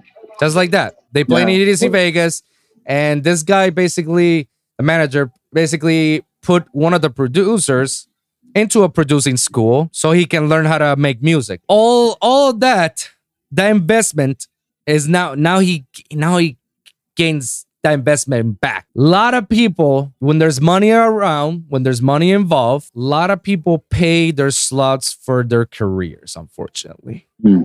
So I'm asking you guys, have you ever had an encounter in which somebody has paid you guys to for them to play on a slot? Or have you heard such a thing? I mean, I haven't. I didn't even. Yeah, I I didn't know. didn't even know that was like a thing like that. That people paid for their slots like that. Mm, I mean, yeah, we've never, yeah, we've never had that happen Mm. to our shows. Uh, but I can imagine how that's like awful for the industry, though. You have people that are just like plants. I mean, it's like not even the real talent. That is true. And believe it or not, that goes a lot more than you think. And I was shocked when I when I heard about this. I was completely shocked and I was completely like, what the fuck? Because I thought, you know, this whole thing is all based on your talent. Your talent as a mm. producer, as an engineer, as a DJ, as a social media guru crap, you know. It all comes down to that. I didn't know that you don't have to be talent for you to uh, actually be the biggest shit ever. I didn't know that. So stuff like that that I know, and people people will assume me like, ah, you don't know nothing. You don't know what you're talking about. Like, oh, but I do, I do. In fact, the few years that I've been working in this industry, I've gained so much knowledge more than people can ever imagine. That people are can get shocked by the things that I said in this podcast, you know. So something something for you guys to know that this is some of the secrets that I know about how the industry really works and how certain festival companies work. You know, it's like if you're willing to put down the money, like, hey, here's a couple of G's. Please put my artist there because obviously you put those couple of G's, and if it blows up, it blows up. You get that money back. You Yeah. get that money back Yeah. because for how many, however, how many times you booked your artist from that said company, you you get paid. You get a percentage out of it from from your artist, obviously. Yeah. So believe it or not, stuff like that does happen, and and Wow. I am not surprised that it does happen here in South Florida too. It does happen mm. to any of the shows that, and even in the big festival shows, even at some of the shows that I've performed back in Space Days and Heart Nightclub. You know, I've heard stories here and there from people who are very up there who have told me who have been told to me is like, oh yeah, this person like pay his slot. And I'm like, really? Pay his like yeah, that blows fi- my mind. five hundred dollars for his slot. He's a local, mind you. Well, he was a local. These guys were locals. Now I don't even know where they are right now. They're not even like Yeah. they disappear. But it, it's cra- don't you think that's like insane that you're paying Yeah, some Yeah. you're paying for you to perform? Like that's I something mean, but how long can that last? I mean, like, how long can you keep that stick up before it becomes like, what do you have? You know, like you're not paying any like you're paying for you to be up there. You don't really deserve it, so it's not Yeah. gonna last for however long you expect. I mean, you got to build like the fandom, doing it like organic. Everything's about organic growth. Exactly. Exactly. No, because it's easier for them to to pay up and be there right now. They want the fans right here, right now. They don't want they don't want to pull the hard work. They want uh, they'd rather pay other people to do the hard work for them. Yeah. and that's not that's everything in life is about the grind i mean it Yeah. comes down to anything you do any passion any any idea anything it's all about do you have the grind to do it if you're not Mhm. willing to do the grind you don't deserve to have any of the rewards that come with it. Exactly. I agree, bro. I agree, man. And and people may say like, "Oh, watch out, Wolvsun is talking shit. Oh, Wolvsun is a conspiracy theorist." You know? Oh my god, Wolf, Wolvsun's the truth. Yeah, Wolvsun's talking nonsense. It's like, I bet, I bet. You know what? You know what? Tell you what. You don't believe me? Hold on. Let me ask the guest people that come over to my show and ask those same questions. Tell me if if I'm right or wrong. Most of the time, all my guests they tell me the, the same truths, the same questions that I've been preaching about in my shows, and they say it like it is. And I'm like, what can I tell you guys? Like, don't take it from me, take it from them. They're telling you Yeah. this is the type of shit that we see on a daily basis. We, we're some of some sometimes we're just oblivious about it, but yeah, it does happen, and and it sucks mm. because again, we're taking away those opportunities for people who really have the talent and deserves the spot more, the spotlight more than but more than these guys, more these these fake people, you know. Yeah. hundred percent. Yeah, I mean, it's like if you, if you are really passionate about it, you don't deserve someone that's just gonna pay their way in front of you. You know, like Literally. there's like a hierarchy to everything. You know, you start off doing these underground shows where you're just, you know, it's just your local friends coming out, and then you work your way up through the scene. You know, Yeah, promote and the promoting, you become, you get your first opening slot. No one's even in the in the venue uh, for your opening slot, but you do it because it's part of the grind. You know, it's like if you if you skip all those steps, you're not deserving of having an actual career in this industry. You know. I agree. Very true. I agree, guys. But you know, that's one of those you know dark story times I've tell once in a while with my guests to let them know you know how shitty the industry really is and how we need to stick up for each other and look out for each other because of you know people like this are always lurking around, guys, and we just have to like keep an eye uh, on it. You know, we have to be extra vigilant about it because you know it does Mhm. happen. Let's just say that here in five years from now, the way you guys are moving around with your organization and your event planning just shows. I feel like from here in five years, you guys are gonna start building festivals, and you guys are gonna be on that festival run circuit, like like dominating the the South Florida scene. You know, Appreciate it. And yeah, we'll make you a promise too. Don't worry. We're not we we look out for the artists that we work with. We look out for our people. And like I said, it's all about the grind. Like we're doing this, like we're building this company up from the bottom and we've done that. And it's like if you're an artist, you deserve to do it if you deserve to play. If you put the effort, you're gonna we're not gonna take any money money is not the important thing of it. Of course it makes the world go round, but like the reality is it's the effort and the work that people put in. That's what matters. And that's what we're we're based off of. That's dope, bro. That's dope. And I wanted to commend you guys for continuing to do it and and continue with that such regards, you know, because that's that's the best way for for everybody, you know, to rise up together, you know. Mhm, Of course. That's the best way. So in talks in now to now to your organization, we're gonna talk about more about your stuff now. Um I'm noticing that you guys have your own personal shop, right? That's your headquarters or such. Um, so right now we don't have uh, any like physical location that we're, we have. Uh, we're currently building our website. Our website's going to launch uh, next week or the week after. We're just tweaking a couple things, uh, but we're going to be coming out with a bunch of different products for the store, Mm. uh, like street apparel, accessories, and things like that. We already have a couple pins made. Uh, we'll send you over some. So Oh. send me over your address. So we'll send. Them. Oh, absolutely, for sure. Double X over, over here, man. We got yeah. you. So we'll send you over some of the merch that we have coming in too.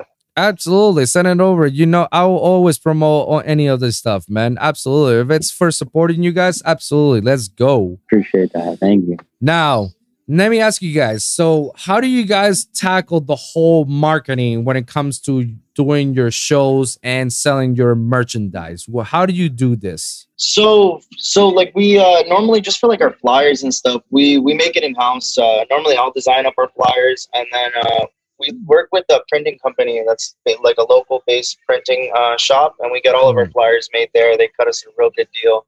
Uh, they're like family, so we work with them, and uh, we get like tons of flyers. And then normally, what we do is we uh, we'll get our like team of promoters or like you know a couple of our friends, and we'll just tell them, all right, so we're gonna go to FAU, we're gonna go to Lynn and then we're going to go depot or drop off all of our flyers at the local smoke shops where you have the high foot traffic. Mhm. So that's how we do with that. And then um, for like our products for the shows and stuff, we'll post. Uh, so for the coming shows that we have coming on, we'll post uh, the different stores that we have, like that are going to be uh, in the event for us. We'll post them in our stories and, and give people kind of like a notice of what we're going to have. Like uh, this event, we're going to have crystals coming in. We have someone who sells apparel, and we have pins and other accessories in our store as well. So. And how do you guys tackle in the social media aspect of all of it? Um, so honestly, I got we got blocked off of Instagram and Facebook. I don't know how or why. I think they just kind of targeted us because we posted two flyers that did pretty good on advertisements, and then uh, all of a sudden I got a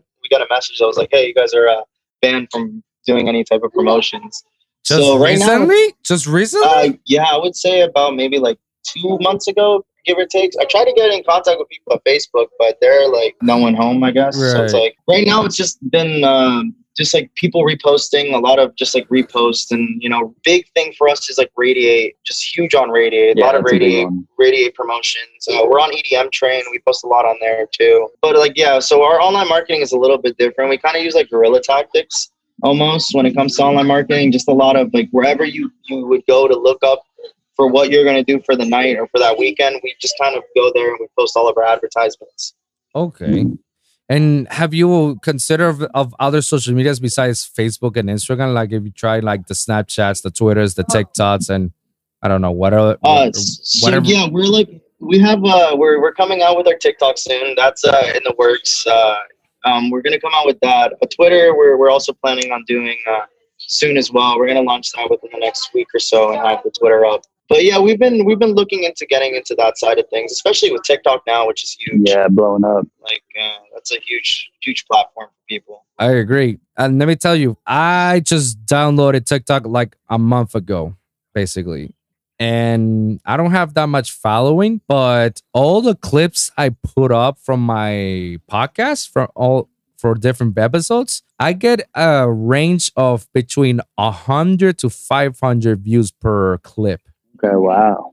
And I only have like, I'm telling you guys, I only have like five, 10 followers, less than that Oh, wow. and I Wow. I just put it's because the the hashtag algorithm is way better and effective than than Instagram and Yeah, the reach is way more. yeah, the reach is out there. So obviously, when I'm hashtagging some of this stuff, I, ob- obviously the first thing I'm hashtagging is hashtag EDM, and then hashtag dubstep, hashtag bass music, hashtag um sound designs, hashtag music industry, hashtag this, this, and that. You know. So by doing that hashtag, somehow the algorithm is actually like it reaches far. You know, and I got people literally viewing it, and I have z- like nothing but followers.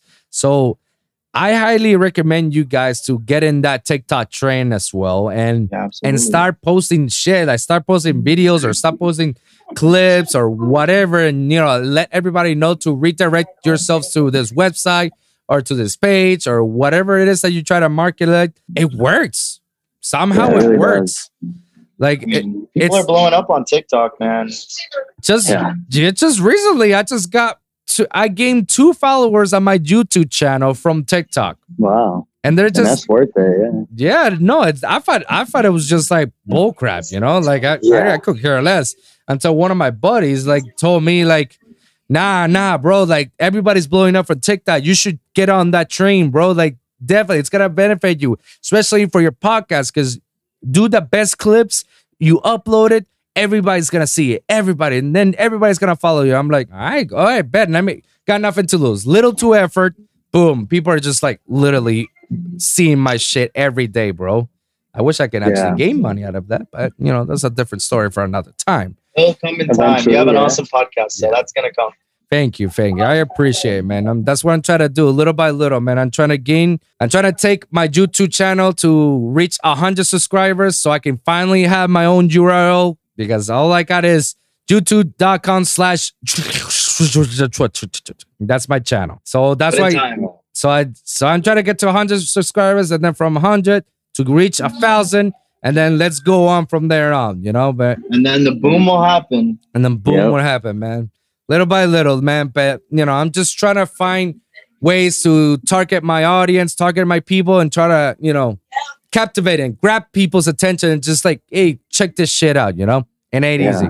It ain't easy. And it's a different monster versus when I was an artist. Because back then, when I was an artist, it's very easy. All I had to do is just like send flyers with my name on it, with my information, where they can follow me, sell tickets to everybody and shit like that. And boom, I got people already following me on my SoundCloud, Spotify, Twitter, and fa- Instagram, Facebook, all that shit. Boom, I got this. It's easy as an artist, but it's not as easy when it comes to a podcast because a podcast, you need to, people can listen a three minute song. Few can listen an hour long podcast, you know? Yeah. Especially, especially in, in today's world when there's like a lot of young people who are a lot of upcomers who may not be inclined to podcasting right now and they just want something quick, short, straight to the point, kind of hard for me to, you know, captivate those people. So I always try to like, all right, let me put just the clips so, you know, it could get them grab their attention and, and check it out and see what's yeah, up. get their Yeah. foot in the door. you Yeah, know? seriously. And with the conversations that you had, I watched the one with you guys and uh, you and Dream Takers, the one with you and, and Goon, and it's like, the, you know, your guys' conversations, everything, it's captivating. So believe me, I have a big feeling your your podcast is gonna blow up. Thank you, thank you, man. I appreciate that support, man. Just little by little. This is what it what it takes, man. It's what it takes. You just have to grind hard and be consistent about it nonstop. And take it from me and all my listeners right now. Take it from us.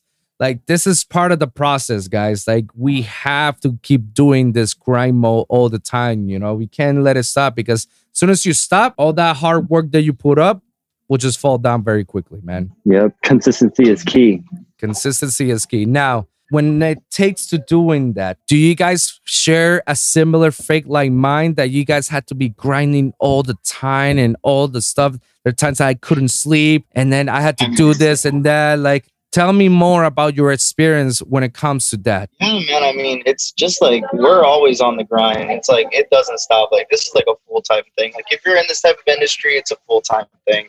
Like for, for like for us, it's like we have to make the flyers. We have to get them printed on time. We have to go mm. on all these social medias and, and post and make sure that the promotions are going well and that, that we're pushing we're pushing our flyers enough that where we're going to bring heads. It's like there, it, there's no break. It's like on my breaks, on my days off that I'm not working. Mm. I'm over at FAU handing flyers, or I'm at some random like hookah place or a random like smoke shop handing out flyers just to get people to say, okay, let me see it. We do a lot of giveaways too. We give out like stickers and pins, you know, just just to try to get that traction. So it never really stops. If you're on the grind, you're on the grind. That's that's dope, man. I love hearing that, guys. Now, let me ask you this. This is a topic that I usually talk to a lot of artists, but I've never actually talked about this with said event planners or promoters or festival runners or such events just like you guys, you know. But it's actually pretty good to talk about it. So let me ask you guys, uh, when it comes to mental health, where how's your sanity running with all this shindig? Gets stressful at times. You know, there's definitely moments where things need to be done and we need to find the motivation to do it. But my motivation derives from the people who want to come to these shows and are looking forward to the next one. And uh, that's what really gets me going is uh, the community and them kind of uplifting us. like, when's the next show? Who's playing? Like, you know, that's what usually gets me going. And yeah, like with mental health, I mean, it, mental health is like a huge thing. Like especially nowadays, it's it's it's something that a lot, a lot of people are a lot more open with. Mm. and I think that's a wonderful thing. Like these shows can be a lot on your mental health. You know, there's a lot of nights where you're staying up late, putting in the work on making a flyer, or Mm, you know, you're trying to figure out what's the what's the right combination of tags and how do I get on these pages. And you're you're doing a thousand things at once. It's always important to like just like relax for a second, take a break, and just mentally picture what you're doing and say it's okay, even if it's a good event or a bad event. I feel like just like an artist, you can have a great set or a bad set, but regardless, you're going to do it. You're going to get it done, and you just need to take yourself a little bit of time to breathe.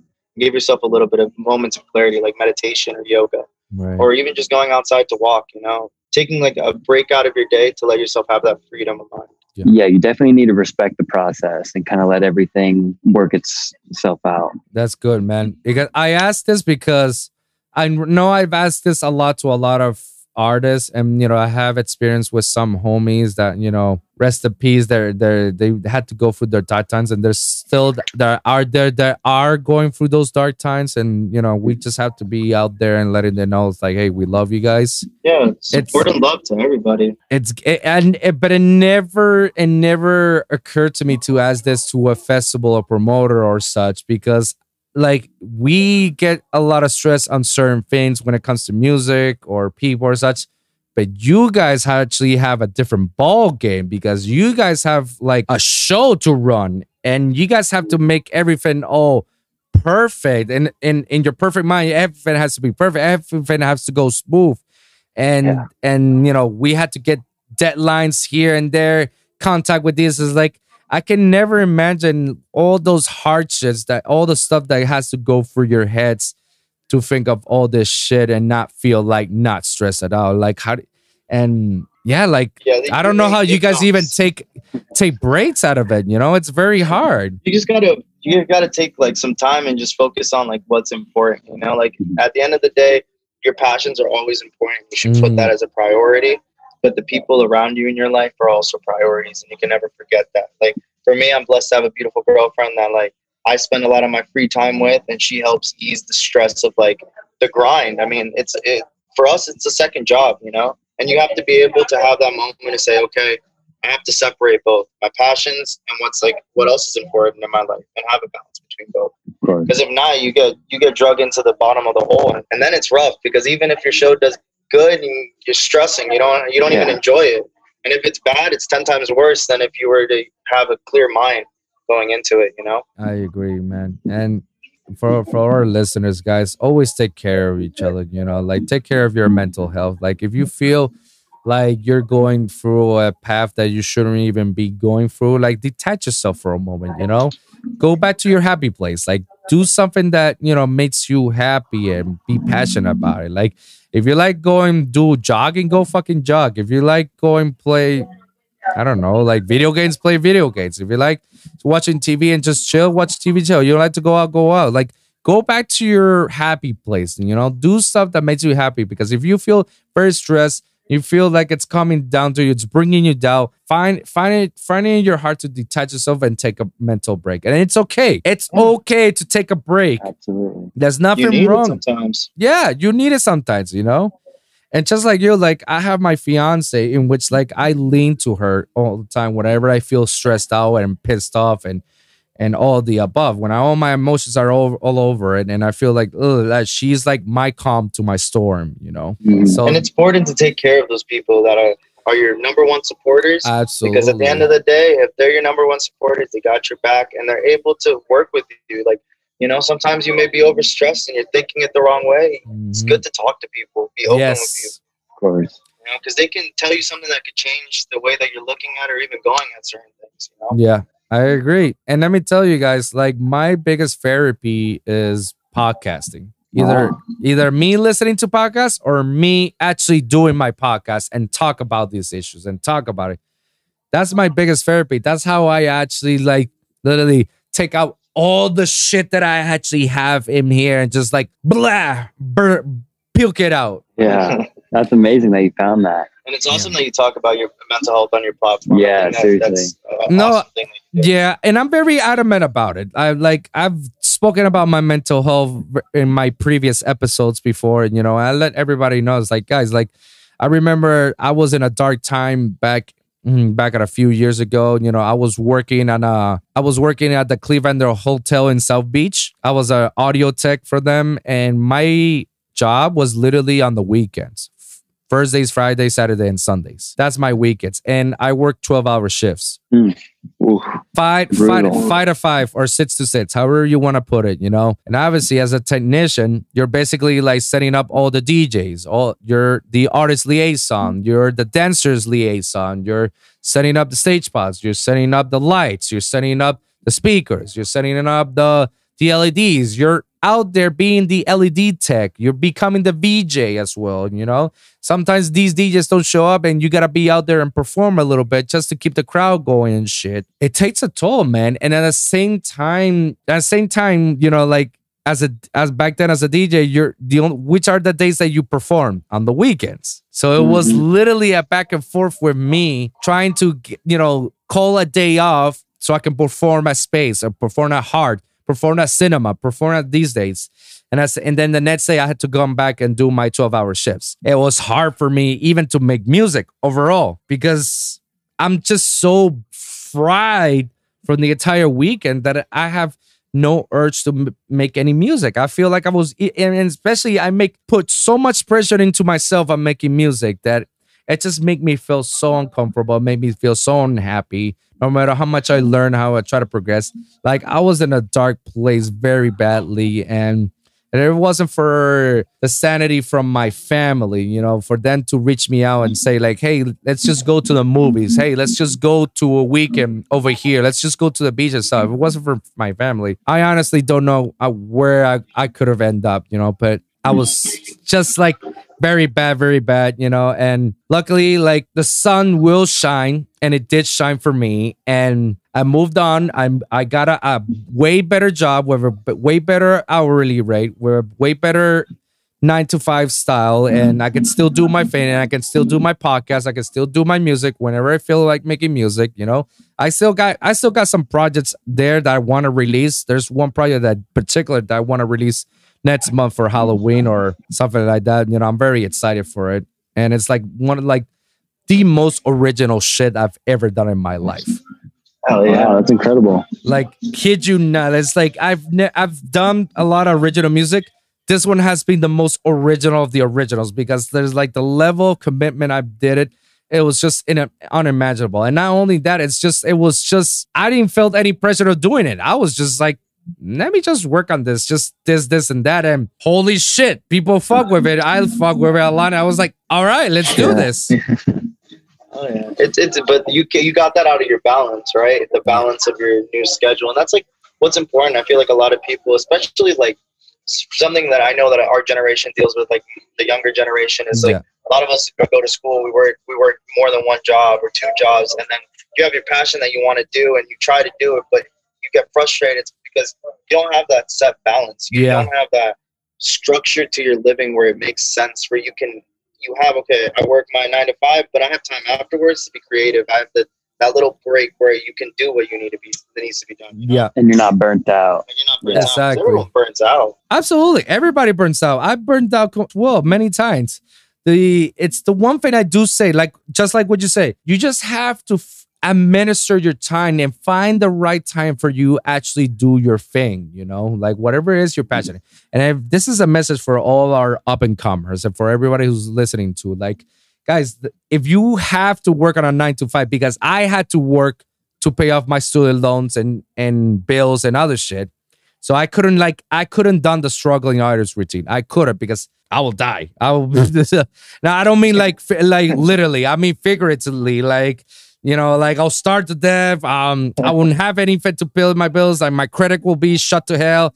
I, you know, I guarantee you, it's okay to have a nine to five job and still do your thing. You know, you just have to learn how to administer your time and find the right time for you to do it. You know, one thing that I always tell everybody is like I, what I used to do when I used to do a lot of music is that I don't want, I stay in my office. In my nine to five job, I have my own office. And in my office, from from where I work, it, ta- it will take me like an hour to get to my home. Even though it's a 20 minute drive, it'll take me an hour because of traffic, right? So what I do is very simple. I stay a little bit longer. I stay one or two hours in the office just writing music, writing music. And I do that every day for Monday for Friday, writing music for just two hours. That's it. Just do something for two hours. That's it. Because once once once you're done, you once you can go back home and you're just like chill, and then you'll feel accomplished because you did something. and you're utilizing that time you know if you leave at the time that you're supposed to you're going to be stuck for regardless for an hour so now why Mhm. why not use that hour and use it for something beneficial you know Exactly. And as well, it creates like a sort of um, discipline to yourself, you know, Yes. because now you're disciplining yourself that, and it's becoming of a routine every day. You know, you have to do two hours of music or something, you know. Like it's it's a must. You have to do it, and it becomes And something. Routines are key. Yeah, Consistency is key, and that's like with Yeah. anything in the world. You can't you can't be a pro at anything without trying to be consistent at it, putting in the work. You know. I agree. I got few more questions, and we can wrap this up, guys. So one of these questions is very simple. Why is it that you guys decide to choose Underground Wubz as your, you know, as your name for the organization? Uh, so so we ended up coming up with Underground Wubz because like we're part of the underground scene. Of, even though, like I said, it is blowing up and it is getting like bigger and the, and the sounds are getting bigger.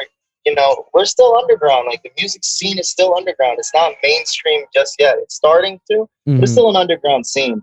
And when you think of the underground, you think of like like these these like really gritty shows where it's like a community of people that go and they you know you think of these underground like underground rave parties from the '90s, and it was like this culture that used to go to these like raves. You didn't know where it was, and like but it was like the some of the stories you hear from these people that talk about like the '90s and early 2000 raves. They're off the wall and they're underground events, you know. Mm. And the wubs came from just the fact that, like, uh, when you refer to dubstep and everything else, it's wubs. It's wubs Yeah. music. So we're the we're Underground Wubz. Wubba dub dub dub. There you go. That's what I like. So, what has been up to now your greatest accomplishment? Mm.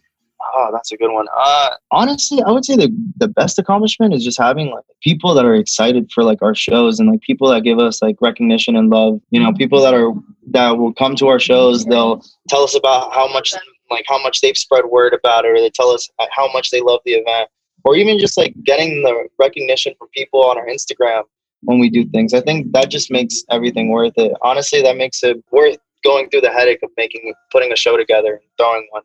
Definitely the fan base. Mm-hmm. 100%. The community. Dope.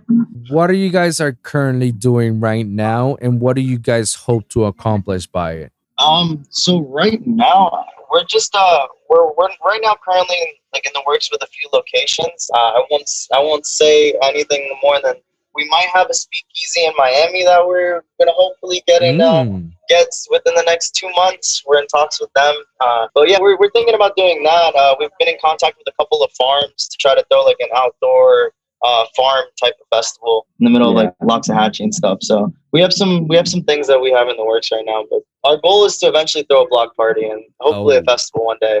Oh, Yep. oh, oh. I'm looking forward to those, guys. I'm definitely looking forward to it. One last question and we can wrap this up, guys. Let's just say right now a UFO comes out of nowhere and comes to you guys, and a couple of aliens pop out, and the guys say, like, yo, guys, we need your help. We need your help because it's only you guys can help us with this. But and you guys have to come with us, you know? We don't know how long this is gonna take, but you have to come with us. But before you guys go, they're gonna give you like piece of paper and they tell you write three pieces of advice that you'll give to someone. What are those three pieces of advice? All right, I'll say one. I'll have him say one, and then we can Yeah, discuss the last one. But I'll say the first one. Um, fuck it. That's the biggest thing ever. Is fuck it. Nothing in this Oh. world is given. You don't have any. You're you're born in this earth with realistically, you don't have a path that you're designed to go. Right. You make the decision to go in whatever path you decide. Say fuck it and do it. There's nothing that can happen if you say fuck it. You can have all these doubts and everything inside of you if you want to go to a business, DJ, do art, whatever. If you decide to one day you say fuck it, I'm gonna do it. Fuck it, you're gonna do it. Yeah. So that's my one bit of advice. Say fuck it sometimes. Yeah. My bit of advice kind of goes hand in hand with what you just said, and it's just follow your dreams. You know, if you're passionate about something, you have to stick to it. You have to be consistent. Um, and just don't give up. You know, you have to believe in yourself and believe in what you're doing, and um, just gotta kind of see it through. You know, pretty much the same thing. And then the last fuck and the last thing, and I think it all just brings it all together. It's something that me and my best friend like we made up like years ago when I was like freshly in high school. Nothing is ever this easy. And that, Mm. that goes to everything in this world. Nothing is ever easy. And Mm. you're not gonna nothing is gonna be handed to you on a silver spoon. You have to work and you have to grind for it. Right. So if you're not willing to wake up and get get on the grind, it's never gonna come to you. Absolutely. I agree. Those are actually three great mm-hmm. ones, man. And I I'll add a bonus one, which is this is like the one that I don't say it trumps all, but it's like the one that you should be following by heart every day on a daily basis when it comes to all this stuff. Be humble. That too, yeah. Be humble because believe it or not, guys, being humble doesn't cost you anything and it will take you much more further than you can ever imagine. You have no idea what it is to be humble and be nice to someone. And let's say that you're being nice to someone that's next to you. And a few years later, that same someone remembers you and then it comes and helps you on your thing. Exactly. You Believe never know. you never know. It it always works like that, you know. Believe it or not, it happens. It has happened, and I've seen it happen. Has happened to me. Has happened to some of my homies. Like it's a real thing. Like there's nothing. Doesn't cost you to just be nice and humble, guys. Just humbleness will will pay its dues, guys. So Absolutely. thank you guys for coming into the show. I Thank really you. Thank you Appreciate it. you have no idea how much this means to me for you guys to come over to the show and i've learned a lot from you guys and what you guys do and i'm pretty sure that all my listeners and followers will appreciate you guys telling your side of the story when it comes to making music festivals so people know like hey we're all human beings guys you know like this is what we do you know and i'm pretty We're glad and we're happy to be a part of it, and thank you for having us on, on your show. You're you're an awesome host. Yes, thank you. and, uh, to Thank all the viewers listening, He's the man. So, Thank you guys. I really appreciate it. Before we go out, guys, plug yourself out. Let the people know what's the next big thing that's coming up and what it in your future, guys. All right. So September 10th, we have a show with uh, Mark Tech, Underwood, Kevcast, Simplifier at Shisha House in Boca. We're doing uh, specials for col- for any college ravers. We're going to be doing five dollar tickets, ten dollars with uh, if you don't have a college ID, and that's eighteen plus. And then uh, we have shows booked up for the rest of uh, the month in October. So just follow us on Instagram at Underground Wubz. Yep. That's what's up, guys. Well, thank you, Underground Wubz. Thank you very much for coming to the show. And thank you guys for listening. And remember, every week is a brand new episode with a brand new topic. So be sure to like and subscribe for your weekly episodes at the Lone Wolv Podcast for SoundCloud, Spotify, Apple Podcasts, iHeartRadio, and of course the YouTube channel at lonewolvpod.com. That's lone, W O L V pod.com. You, when you can check all my latest episodes all for free, guys please help me out. Let's get to 100 subscribers, guys. Let's get to 100 subscribers so we can get our own URL. guys. Yeah, guys. Let's get 100 subscribers at, at lonewolvpod.com at the YouTube channel. You know, if we get to 100 subscribers, I'll promise you guys, I'll do one random one to one feedback session with anyone. Anyone. It doesn't matter who it is. I'll do a one to one feedback session and I'll give you guys out one of my projects and you guys can do a, remix out of it. Let's just go nuts about it. Okay, guys? Let's Let's go nuts to yeah. 100. You've heard it here first. Underground Wubz just saying it to 100 first. to the first Right. 100. Let's go, guys. And once we get 100, let's reach our goal to a 1,000 and we'll have something even better on there. But until then, help me out. Comment down below. Let me hear your thoughts. Share your experiences. If you guys got a specific topic that you want me or you want Underground Wubz to cover it, please let me know at the comments down below. Okay, guys? So thank you guys for tuning in. We'll see you guys at the next one. Peace.